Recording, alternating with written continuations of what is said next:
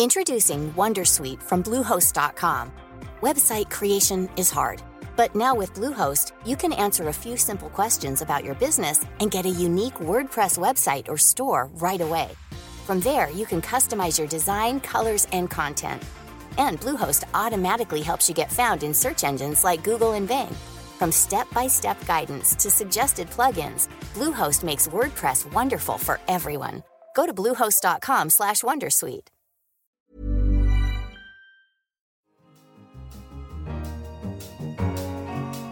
In London, this is The Economist. You're listening to Tasting Menu, an invigorating shot of our favourite stories to set you up for the week. I'm Anne McElvoy, head of Economist Radio, and coming up, why the label Made in Space is no longer science fiction, where not to build your capital city, and a taste of our new series, The Secret History of the Future. First, our cover this week marked 10 years since Lehman Brothers filed for bankruptcy. Its collapse boiled over into the global financial crisis, the seismic effects of which are still being felt today. Trade fell in every country on which the World Trade Organization reports. Credit supplied to the real economy fell by perhaps $2 trillion in America alone. To limit their indebtedness, governments resorted to austerity. It turbocharged today's populist surge, raising questions about income inequality, job insecurity, and globalization. But it also changed the financial system. The question is did it change it enough? First, the good. Banks must now fund themselves with more equity and less debt. They depend less on trading to make money and on short term wholesale borrowing to finance their activities. On both sides of the Atlantic, banks are subject to regular stress tests and must submit plans for their own orderly demise. Revamped pay policies should prevent a repeat of the injustice of bankers taking public money while pocketing huge pay packets. But we argued that there are other lessons from 2008 that the world has so far failed to learn. The precise shape of the next financial crisis is unclear, otherwise, it would surely be avoided. But in one way or another, it is likely to involve property. Rich world governments have never properly reconciled a desire to boost home ownership with the need to avoid dangerous booms in household credit, as in the mid 2000s. In America, the reluctance to confront this means that the taxpayer underwrites 70% of all new mortgage lending. Then there's the greenback. The crisis spread across borders because European banks ran out of the dollars they needed to pay back their dollar denominated borrowing. The Fed acted as lender of last resort to the world, offering foreigners $1 trillion of liquidity. Since then, offshore dollar debts have roughly doubled. In the next crisis, America's political system is unlikely to let the Fed act as the backstop to this vast system, even after Donald Trump leaves the White House. And in Europe, the rise of divisive nationalism, bringing its own dangers. Until Europe shares more risks across national borders, whether through financial markets, deposit guarantees, or fiscal policy, the future of the single currency will remain in doubt. A chaotic collapse of the euro would make the crisis of 2008 look like a picnic. So, what is to be done to prepare for the next crisis? Read the briefing in this week's edition of The Economist to find out. Ten years on from Lehman, we've been looking for other systems deemed too big to fail.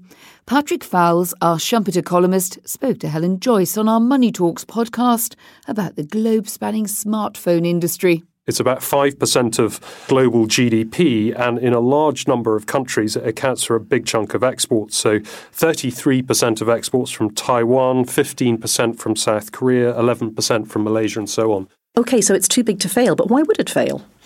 Well, there are two big threats. One is simply that after 10 years of very rapid growth, the first iPhone was introduced in 2007. Smartphones have stopped growing, so it's, it's got to saturation point. It just means that for hundreds of suppliers, suddenly the pie uh, has stopped growing in terms of the number of phones. The other risk is is simply trade wars. This is one of the most globally interconnected um, industry trading systems there are.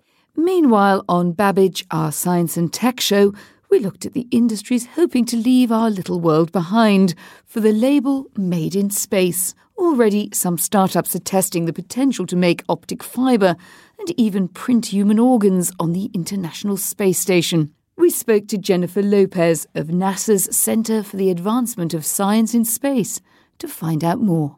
So, similar to fiber optics with 3D bioprinting, the main challenge is the gravity vector.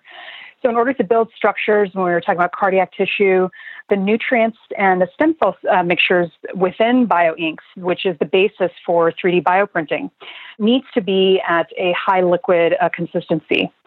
And there's no way to achieve this on Earth, at least not without some form of scaffolding uh, to support the ink. And scientists have yet to figure out a way to remove that scaffolding completely without damaging the structures of the completed organ. So theoretically, 3D bioprinting in space changes the game completely how quickly what was once considered science fiction becomes fact. And with that in mind, we've just launched a new weekly podcast in collaboration with Slate. The Secret History of the Future is its name. It's hosted jointly by our deputy editor Tom Standage and from across the Atlantic by Slate's Seth Stevenson. Did the X Prize of the 1700s and its dubious outcome reveal a fundamental truth about what drives innovation? The competition itself is an amazing thing to be part of because it's a catalyst for change. Can a data breach of the 19th century French telegraph system teach us about modern cybersecurity? It's sort of delightful that the first network in history also had the first hack in history.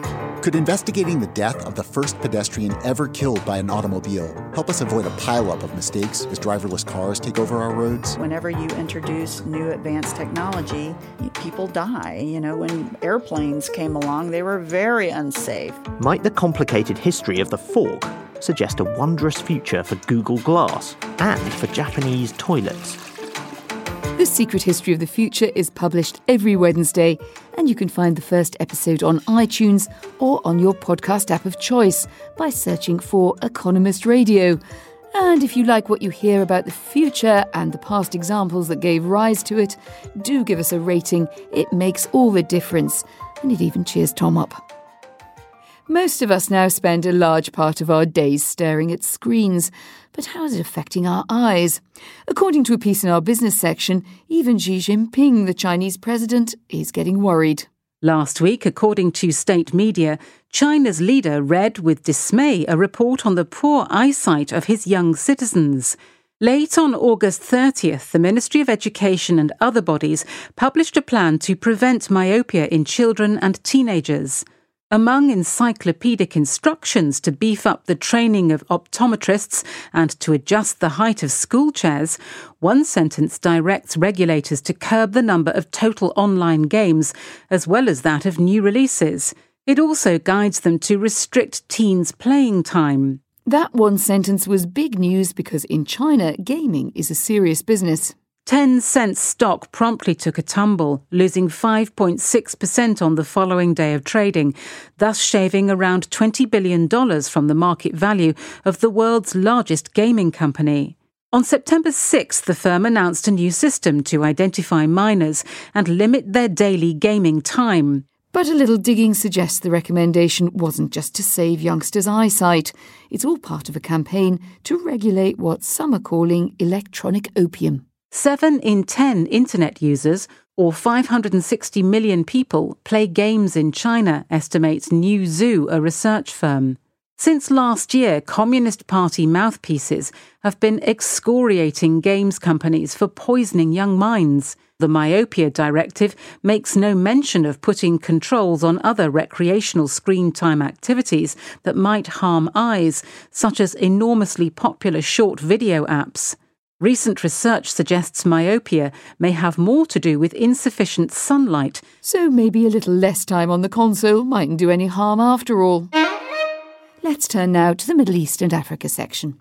Our correspondent explained why in Congo, managing the traffic is remarkably lucrative.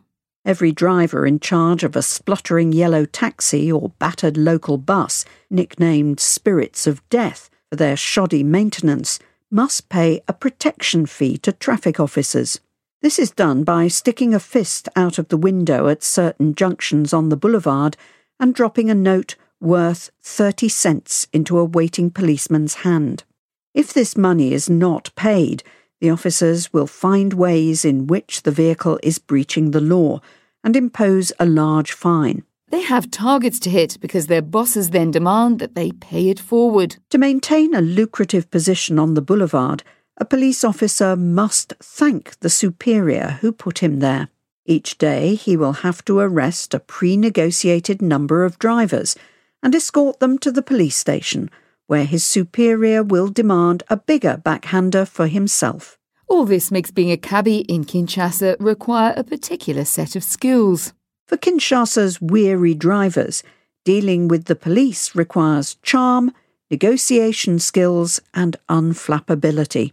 When your correspondent was taking a taxi in Kinshasa, a drunk policeman half launched himself through the window to demand money. The driver simply laughed. Once the officer had retreated just enough, he sped off. Traffic police have a much harder job of it in some places than others.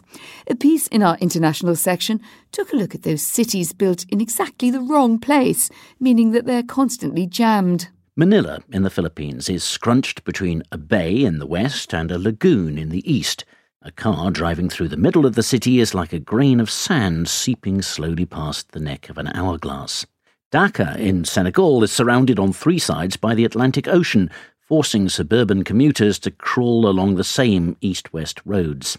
Auckland, Monrovia, New York, and Rio de Janeiro are similarly pinched for space to grow. Bridges and tunnels only get you so far, so some governments have come up with a different idea start again, somewhere completely new. 30 kilometres east of central Dakar, a huge billboard advertises a forthcoming metropolis to be called Diamniadio Lake City. Renderings by the developer, Semer Group, suggest Dubai, where Semer Group is based, with added curves and African flourishes. The government hopes that 300,000 people will live there eventually, easing pressure on the existing city. But Dubai wasn't built in a day. There is not much to see yet, besides a conference centre, a hotel, and lots of scrub.